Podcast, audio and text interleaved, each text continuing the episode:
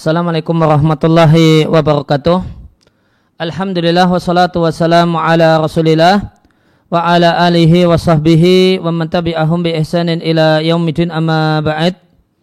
Kaum muslimin dan muslimah rahimani wa rahimakumullah.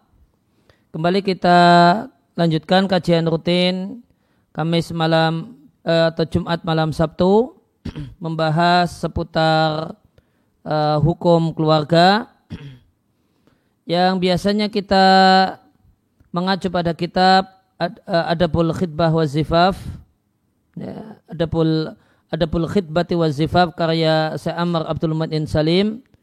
Hafizallahu taala. Namun khusus untuk malam ini dan beberapa pertemuan yang akan datang kita ada materi suplemen tambahan berkenaan dengan fikih seputar hubungan biologis.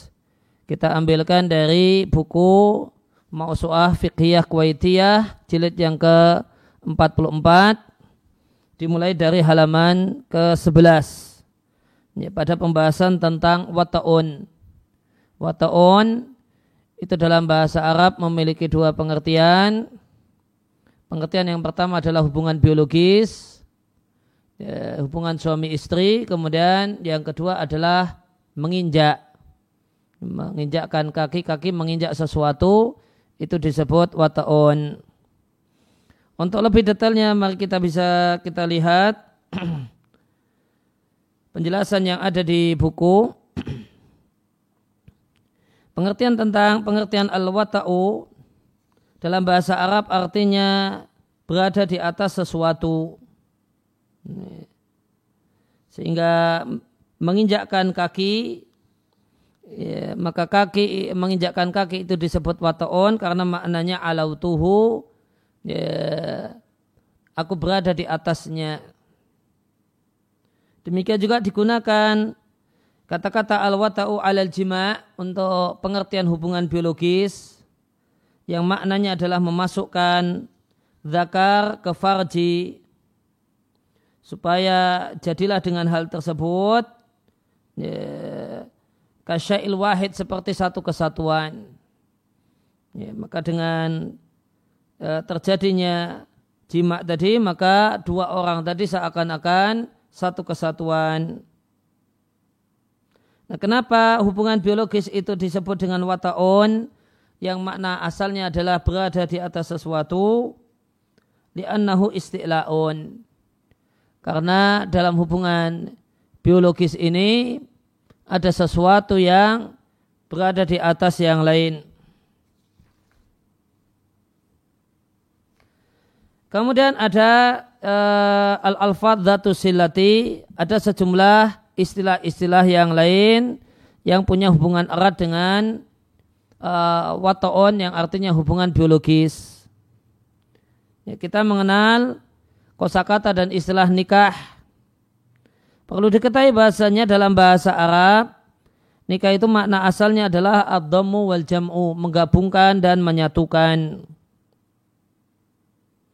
Dalam bahasa Arab, makna hakiki dari nikah adalah hubungan biologis, sedangkan makna majazi dari e, nikah adalah akad nikah. Nah, akad nikah disebut nikah Ya, karena akad nikah ini adalah sebab adanya al-wata'u hubungan biologis yang hukumnya mubah.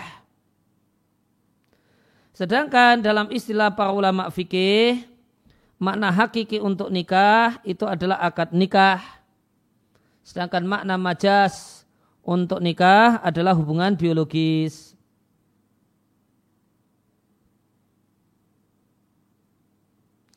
Ya, kemudian wasilatu bainal wata'i wan nikahi hubungan antara istilah ni, uh, al wata'u dan istilah nikah. Hubungannya adalah at-taradufu hubungannya adalah sinonim. Jika kita katakan makna hakiki nikah adalah hubungan biologis dan makna majasnya adalah akad atau kita katakan hubungannya adalah sebab musabab. Jika kita katakan makna hakiki nikah adalah akad dan makna majazi dari nikah adalah hubungan biologis.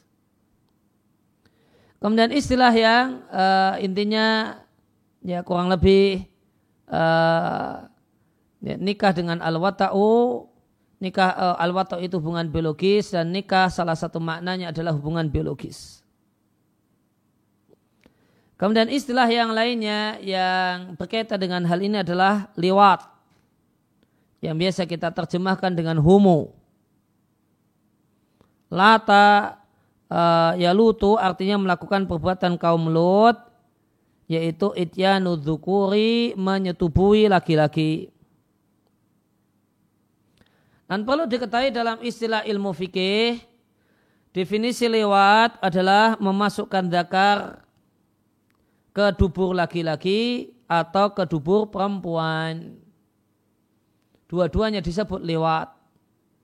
Maka seorang suami yang melakukan hubungan biologis dengan bentuk anal seks itu secara fikih bisa disebut dengan sebutan dia itu lewat. Kemudian hubungan antara wata'u dengan lewat, wata'u itu lebih luas daripada lewat. Karena lewat itu khusus kalau masuk ke dubur. Sedangkan al-wata'u itu ya, baik masuk ke dubur, ke lubang dubur ataupun ya, lubang farji ataupun lubang dubur, uh, lubang kubul itu semuanya disebut dengan uh, semuanya disebut dengan sebutan wata'u. Karena al-wata'u adalah masuknya zakar ke farji. Dan farji dalam istilah para ulama fikih itu bisa maknanya lubang ya, kubul jalan depan ataukah lubang dubur jalan belakang. Kemudian al-ahkam al-muta'aliqah bil wata'i. Sejumlah ketentuan hukum seputar hubungan biologis. Al-wata'u dalam pengertian jima. Kemudian aksamul wata'i macam-macam al-wata'u dalam pengertian hubungan biologis. Para ulama fikih membagi hubungan biologis atau al-wata'u atau jima dibagi menjadi dua macam. Ini hubungan biologis yang masyru' yang dibenarkan oleh syariat atau mahdur dilarang oleh syariat. Hubungan biologis yang masuk yang disyariatkan, yang dibenarkan dalam syariat adalah menyetubui al-halilah. Menyetubui al-halilah. Al-halilah itu mencakup dua jenis perempuan. Bisa jadi maknanya istri dan bisa jadi maknanya adalah budak perempuan yang dalam hal ini dikumpuli oleh eh, laki-laki uh, yang memilikinya.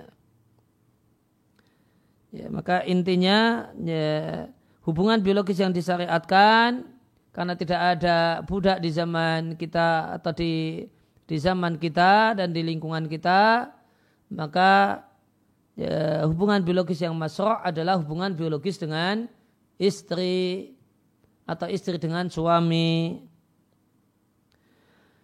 Ya dan terkadang hubungan biologis yang disyariatkan ini terkadang mendapatkan hukum haram, ya, mendapatkan label hukum haram di sebagian keadaan. Ya, contohnya hubungan biologis yang masroh itu berubah menjadi haram manakala terjadi hubungan biologis seorang suami mengumpuli istrinya yang berada dalam kondisi haid atau nifas. Demikian juga mengumpuli istri saat kondisi ihram ihram haji atau ihram umrah. Demikian juga mengumpuli istri saat siang hari saat puasa Ramadan. Ya, maka hubungan biologis ketika itu hukumnya haram. Demikian juga al-i'tikaf. Ya, melakukan hubungan biologis pada saat i'tikaf. Ya, apalagi i'tikafnya adalah i'tikaf nazar yang itu adalah i'tikaf wajib maka melakukan hubungan biologis berarti membatalkan iktikaf padahal iktikaf yang dilakukan adalah iktikaf yang wajib. Semisal nadar.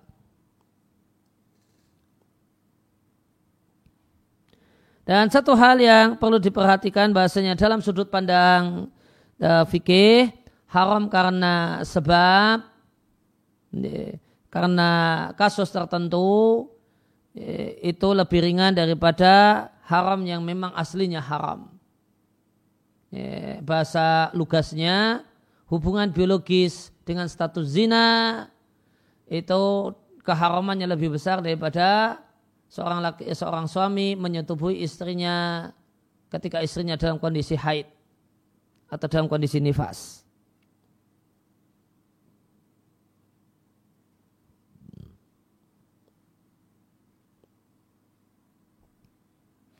Kemudian yang kedua, al-wata'u al-mahduru, hubungan biologis yang hukumnya haram. Fawa e, malazamahu at-tahrimu, itulah hubungan biologis yang melekat padanya hukum haram. Dan hubungan biologis yang hukumnya haram itu ada dua macam. Yang pertama, hubungan uh, hubungan biologis yang haram yang sebenarnya mungkin bisa berstatus halal. Semacam watai ajnabiyatin. Hubungan biologis dengan wanita ajnabiyah. Itu wanita yang bukan mahram. Kemudian hubungan biologis tersebut dilakukan dan terjadi pada kubul. Ya, Padahal perempuan ini adalah perempuan yang boleh dinikahi oleh si laki-laki pasangannya. Dan seandainya ketentuan ini uh, dan dalam hubungan biologi semacam ini terdapat haddu zina, hukuman uh, yang telah ditentukan jika orang melakukan perbuatan zina. Dan berkenaan dengan dosa zina, Ibnu Al-Qayyim rahimahullah ta'ala mengatakan, jika seorang laki-laki itu berzina dengan perempuan yang punya suami, maka dengan terjadinya zina dan hubungan biologis di antara keduanya, ada dua hak yang dilanggar. Ada dua hak yang dizalimi yaitu hak Allah dan hak suami sah dari perempuan itu. Kemudian dan jika zina ini adalah zina yang dipaksakan, ya, namanya dalam bahasa kita disebut dengan pemerkosaan, ya, maka dalam hubungan biologis ini terdapat tiga hak yang dilanggar.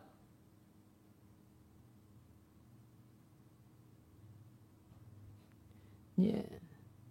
Ya, memperkosa perempuan yang bersuami, maka ada tiga hak yang dilanggar hak Allah, hak perempuan itu dan hak suaminya. Wa laha ahlun dan jika perempuan ini masih punya keluarga, masih punya kerabat, yang keluarganya ini jadi malu karena hubungan zina tersebut, maka ada empat hak. Ya, diperkosa dalam keadaan masih punya keluarga dekat, bahkan keluarga besar yang perhatian.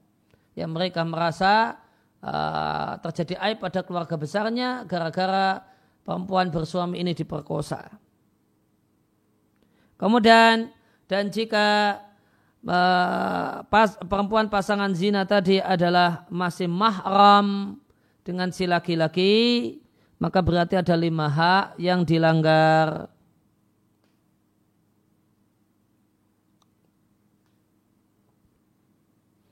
Kemudian yang kedua, Hubungan biologis yang haram yang jenis yang kedua adalah hubungan biologis yang tidak mungkin ada jalan untuk bisa jadi halal sama sekali.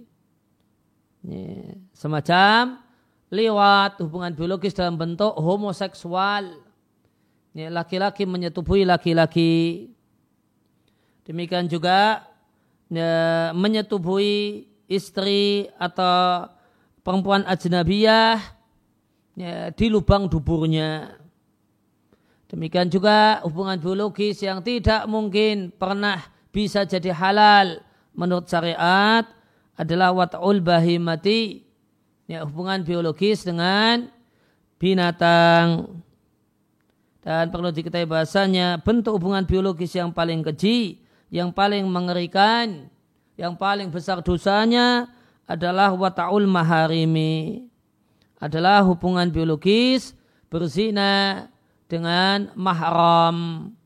Ya, zina seorang laki-laki berzina dengan adik perempuannya atau kakak perempuannya atau dengan bibinya ya, atau seorang laki-laki berzina dengan anak tirinya ya. maka ini adalah hubungan biologis yang haram yang paling jelek.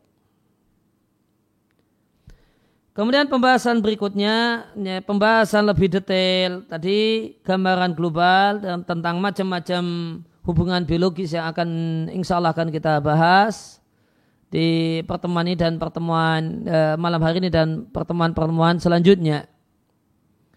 Selanjutnya penjelasan lebih detail untuk masing-masing bentuk hubungan biologis.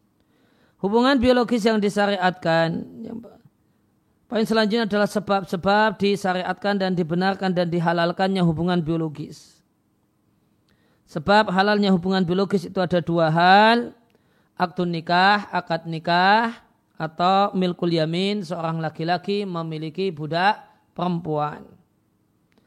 Untuk nikah maka Allah telah syariatkan untuk hamba-hambanya dan Allah jadikan halalnya hubungan biologis yang nama lainnya adalah istimta biasa disebut dengan bahasa amba eufemisme bahasa halus dengan sebutan bersenang-senang antara suami dan istri itu Allah jadikan aham uh, ahamma ahkami al asliyah adalah hukum dari pernikahan yang paling penting.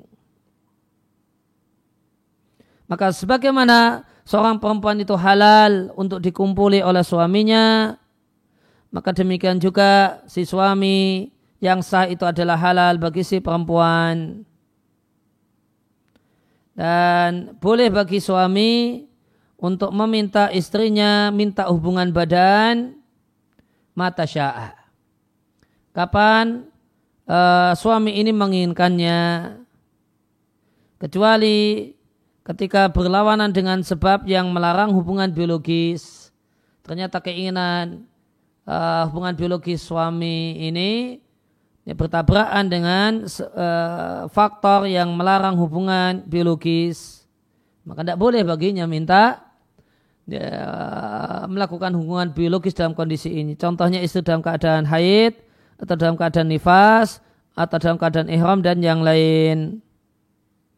Kemudian satu hal yang patut disadar oleh para istri, wali zaujati antu taliba zaujaha bil wata'i. Dan boleh bagi istri meminta agar dikumpuli dan disetubui oleh suaminya. Lianna hillahu laha hakkuha kama anna hillaha lahu hakkuhu. Karena halalnya suami ini bagi si perempuan adalah hak perempuan, adalah hak istri.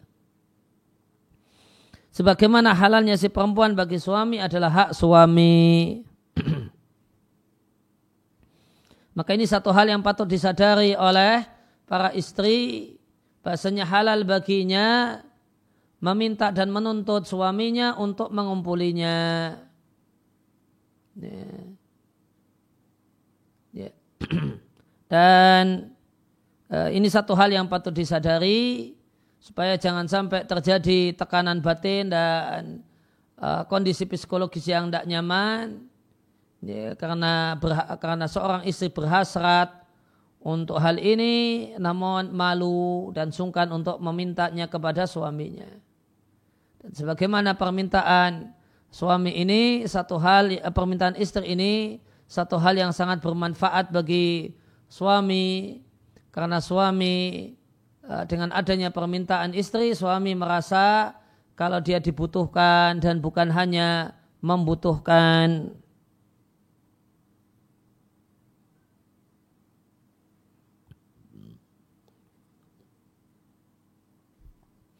Kemudian hukum taklifi, hukum taklifi, hukum syariat berkenaan dengan hubungan biologis. Hubungan biologis yang masroh yang dibenarkan oleh syariat.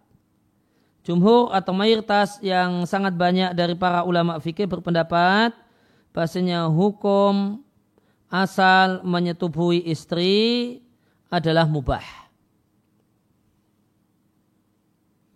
Karena menyetubuhi istri adalah bagian dari ya, satu hal yang terasa nikmat. Yang ini ya, adalah satu hal yang menjadi tuntutan tabiat manusia. Di samping tidak ada padanya makna ketaatan atau makna kemaksiatan pada pada asalnya. Sehingga hukum asal hubungan biologis adalah mubah. Namun hubungan biologis ini bisa naik label dan statusnya sehingga menjadi al-istihbab, hukumnya dianjurkan manakala bergandengan dengan niat yang baik sehingga fiha pada niat yang baik tersebut terdapat makna ibadah semacam al-istighfar bila halal anil haram memuaskan hasrat biologis dengan hal yang halal sehingga tidak ada hasrat dan keinginan untuk melakukan dan coba-coba melakukan hal yang haram.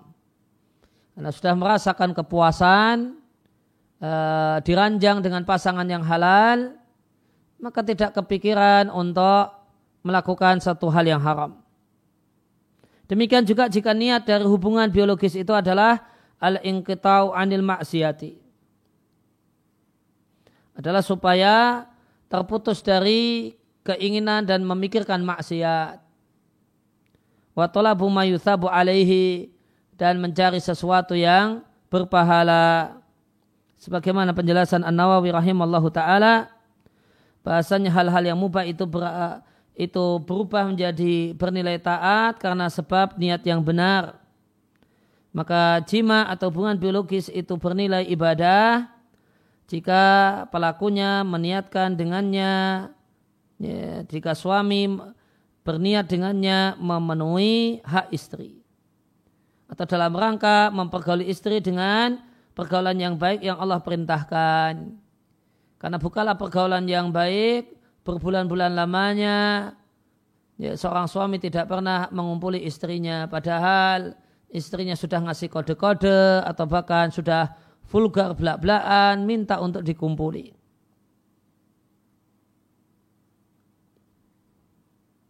Demikian juga uh, hubungan biologis itu nilainya ibadah apabila maksudnya adalah untuk mencari dan mendapatkan keturunan yang saleh. Atau dalam rangka untuk ikfab nafsihi, terjaganya kehormatan dirinya dari zina yaitu memuaskan kebutuhan biologisnya sehingga uh, sehingga lebih aman, lebih terjaga dari zina atau dalam rangka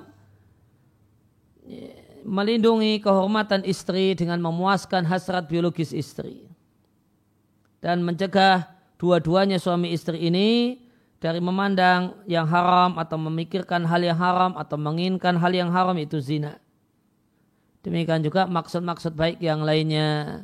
Dengan adanya maksud-maksud baik yang lain, maka hubungan biologis itu kata An-Nawawi e, bernilai ketaatan.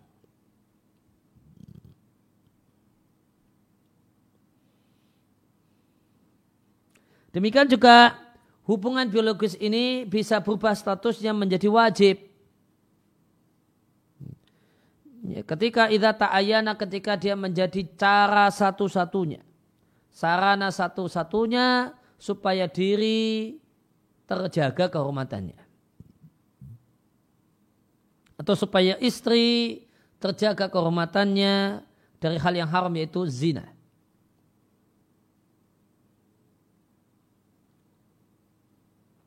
Demikian juga terkadang hubungan biologis ini mendapatkan label hukum haram semacam melakukan hubungan biologis ketika istri dalam keadaan haid atau istri dalam keadaan didhihar dan belum bayar kafarah dihar. Demikian juga hubungan biologis dengan istri di siang hari bulan Ramadan. Kemudian dan terkadang hubungan biologis ini berubah menjadi makroh ketika bergandengan dengan satu unsur, satu faktor yang menyebabkan makrohnya hal itu. Nah, maka dari uh, paragraf-paragraf yang tadi kita baca, maka bisa kita simpulkan bahasa hukum asal hubungan biologis itu mubah. Dan bisa berarti uh, bisa naik menjadi istihbab dianjurkan manakala uh, ya, diniati dengan niat yang benar. Kemudian yang ketiga, bahkan bisa naik menjadi wajib ketika dia adalah sarana satu-satunya untuk terjaganya kehormatan. Kemudian yang keempat bisa jadi hukumnya haram semacam hubungan biologis dengan istri yang dalam kondisi haid. Kemudian yang kelima eh, bisa jadi hubungan biologis tadi hukumnya makruh. Ya, namun tidak disebutkan contohnya. Mungkin di antara contohnya menurut pandangan sebagian ulama, di antaranya adalah para ulama syafi'iyah, eh, bahasanya melihat eh, kemaluan pasangan istri melihat kemaluan suaminya dan sebaliknya itu hukumnya makruh. Ya, maka uh, uh, maka itu bisa jadi mungkin bisa jadi contoh hubungan biologis yang hukumnya makruh minimal uh, menurut sebagian para ulama fikih.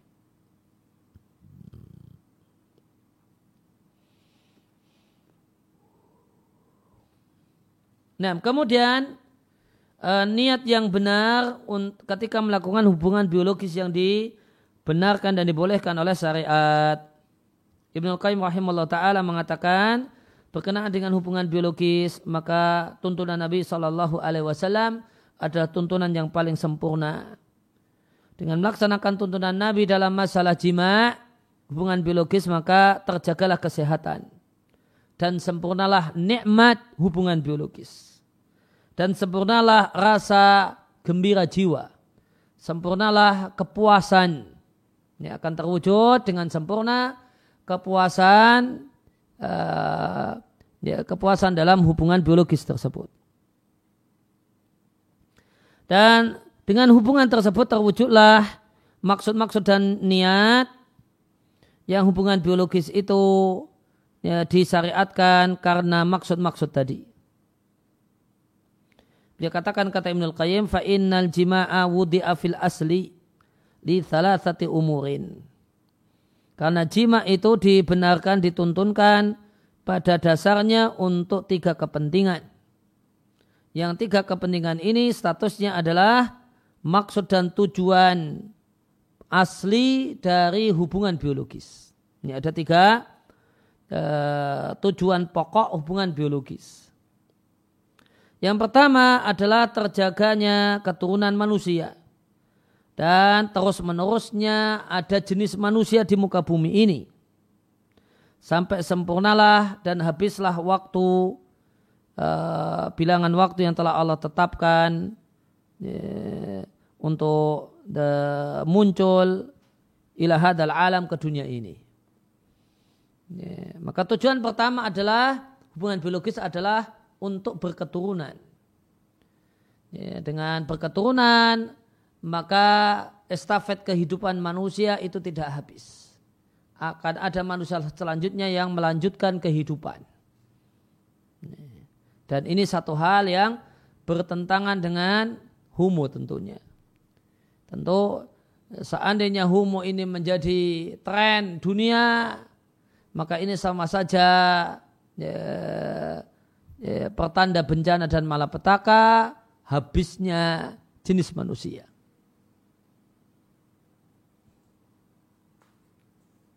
Kemudian yang kedua, tujuan pokok yang kedua adalah mengeluarkan cairan yang jika ditahan itu membahayakan badan.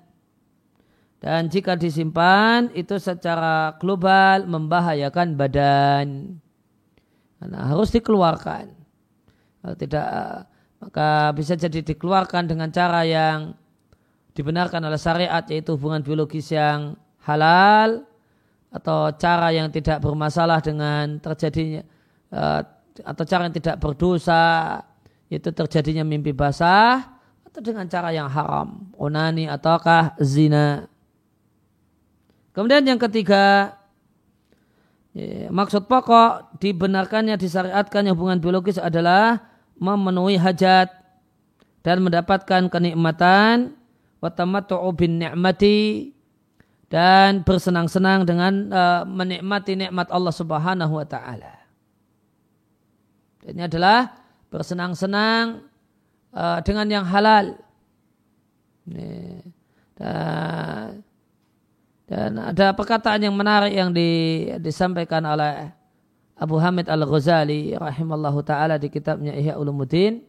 Beliau katakan adalah at-tamattu'u ya, bil halali ya, yuhassinu dina. Sesungguhnya uh, menikmati dan merasakan kenikmatan dan kepuasan dengan hal yang halal itu memiliki faedah membentengi agama seseorang. Membentengi agama seseorang. Ketika uh, dan ini satu hal yang nyata yang bis, yang bisa tujuan ini uh, satu hal yang terlihat dalam kasus ini. Ketika seorang itu seorang laki-laki mendapatkan kepuasan hubungan biologis dengan istrinya, maka terbentengi dirinya dari zina. Demikian juga sebaliknya, ketika seorang istri itu dikumpuli dan dia merasakan kepuasan. Karena dikumpuli akan terjaga agamanya.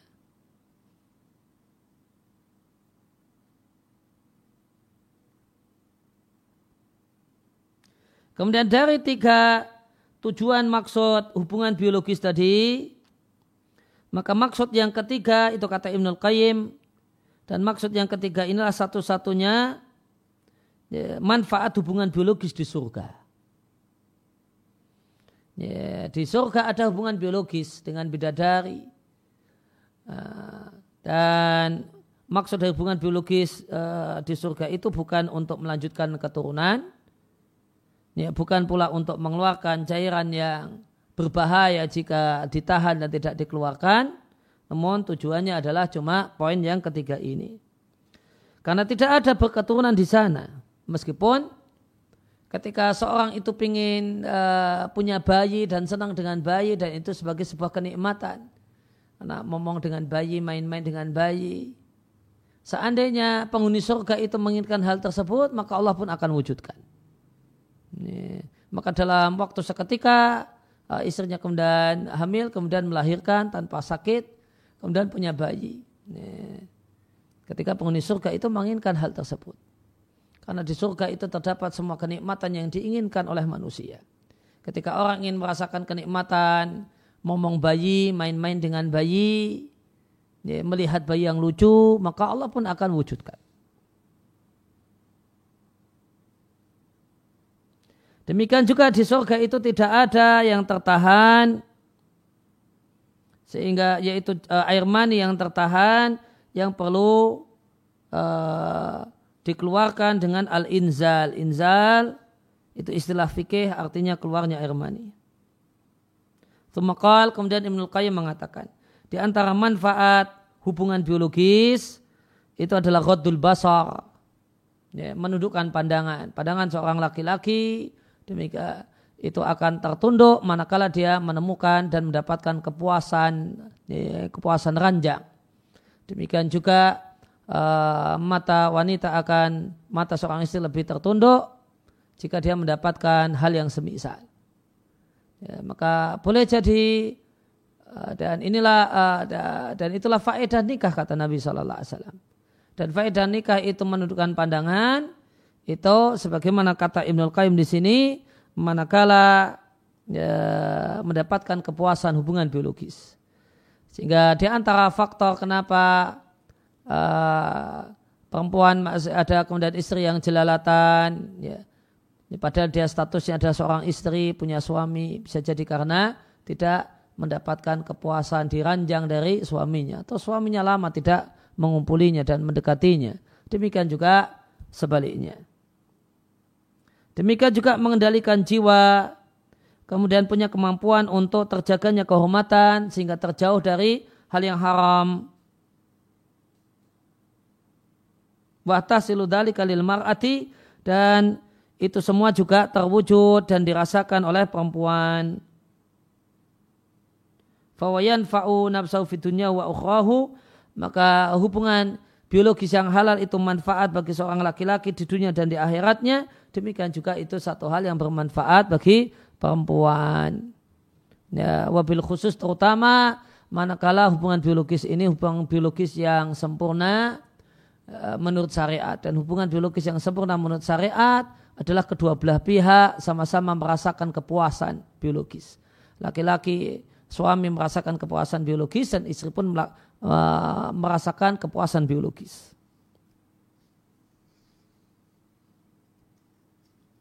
Kemudian pahala dibalik melakukan hubungan biologis yang disyariatkan.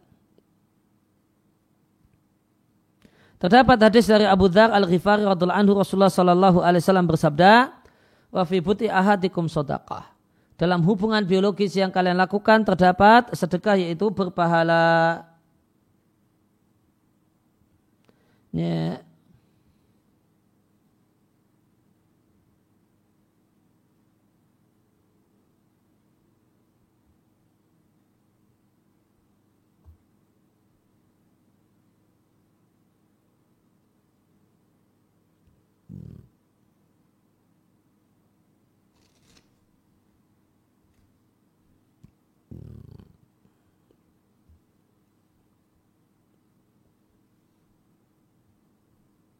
Ya, uh, kita ya, jadi kita keluar sebentar dari Zoom, kemudian kita masuk lagi.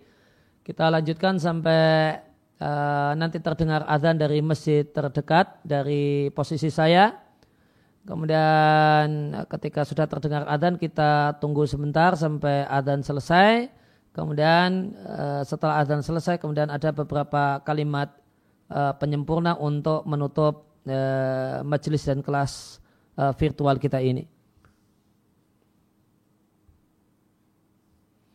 Ya, maka Nabi Shallallahu Alaihi Wasallam menyampaikan dalam hadis dari sahabat Abu Dhar radhiallahu taala anhu wa fi buti ahadikum sodakah dalam hubungan biologis yang kalian lakukan terdapat nilai sedekah. Catatan kaki dicatatkan kaki disampaikan jelasnya uh, disampaikan maknanya. Terdapat padanya pahala dan amal kebajikan semisal harta dalam sedekah jika disedekahkan.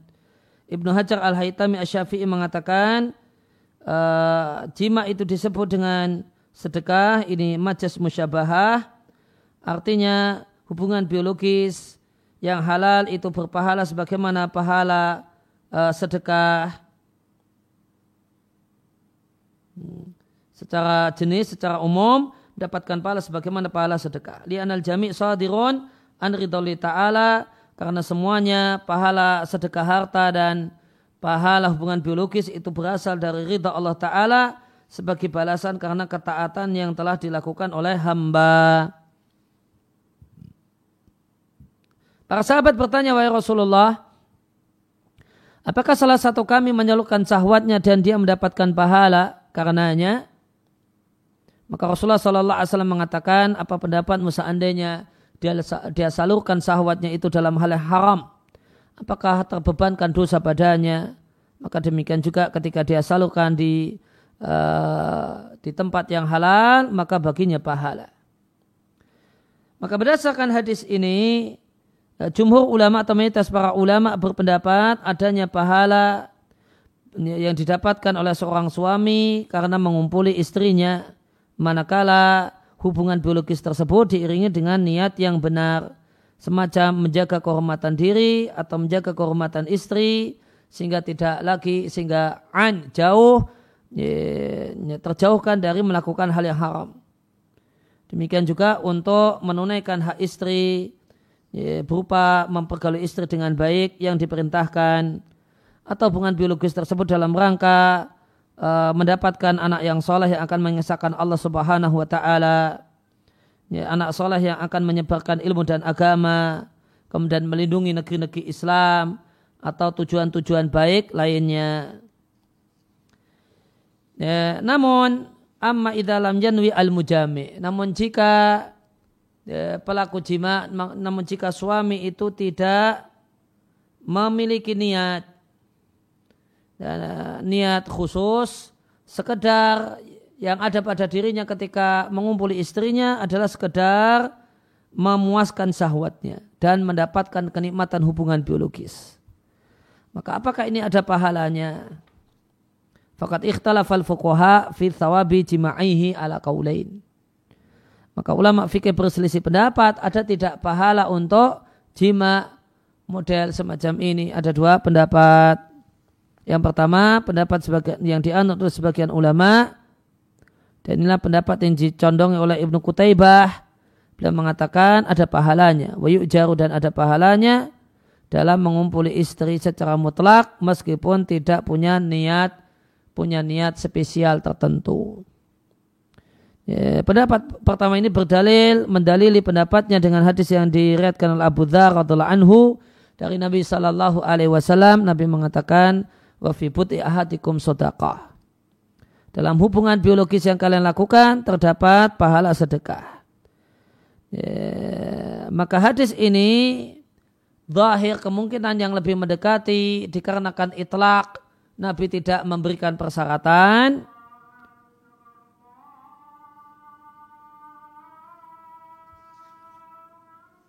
Ya, kita uh, tunggu selesainya adan.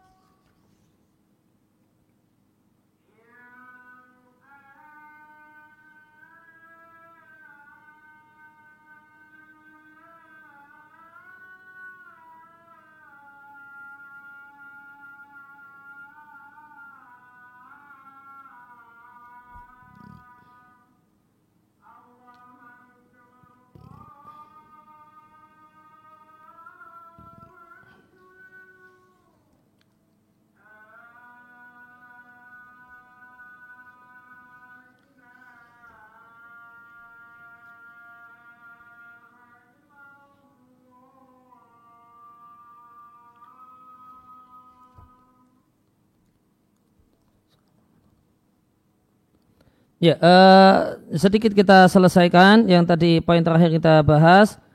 Uh, alasan pendapat pertama yang mengatakan tetap berpahala meskipun tidak ada niat khusus adalah karena redaksinya, redaksi hadis ini itlak, yaitu tidak ada keterangan uh, lebih lanjut dan penjelasan kriteria untuk mendapatkan pahala. Sehingga karena tidak ada keterangan kriteria untuk mendapatkan apa syarat untuk mendapatkan pahala, maka ini menunjukkan bahasanya seorang itu yuk jaru mendapatkan pahala dengan jima dengan istrinya mutlakan meskipun tanpa niat khusus. Sebagaimana seorang itu e, berdosa dengan semata-mata zina yang bertentangan dengan hubungan biologis yang halal, maka ada pahala dengan semata-mata melakukan hubungan biologis yang halal. Dan pendapat ini, pendapat pertama inilah yang dicondongi uh, oleh uh, Syekh Muhammad Ibn Salah Uthaymin rahimahullah ta'ala di sarah beliau untuk Arba'in Nawawiyah. Dan pendapat yang kedua, pendapat yang dianut oleh sejumlah ulama di antaranya pendapat yang dicondongi oleh Ibnu Hajar Al-Haytami Asy-Syafi'i rahimahullah ta'ala mengatakan bahasanya jima uh, itu tidak uh, bernilai pahala kecuali ada niat-niat khusus. Dan inilah uh, ini juga pendapat An Nawawi dan yang lainnya. Dan insya Allah pendapat yang kedua inilah pendapat yang lebih tepat dan lebih kuat. Ya, ya, demikian yang kita kaji kita bahas kesempatan uh, malam hari ini. Wasallallahu ala nabiyina Muhammadin wa ala alihi wasallam wa aruda'ana alhamdulillahil alamin. Kita akhiri dengan kafaratul majlis. Subhanaka allahumma wa bihamdika. Asyhadu an la ilaha illa anta astaghfiruka wa atubu ilaik Uh, terima kasih atas kehadirannya dan perhatiannya. Semoga kehadiran Bapak dan Ibu sekalian di kelas virtual ini Allah catat sebagai amal salah yang memperberat timbangan kebajikan di sisi Allah Subhanahu wa taala. Kurang lebihnya mohon maaf. Wassalamualaikum warahmatullahi wabarakatuh.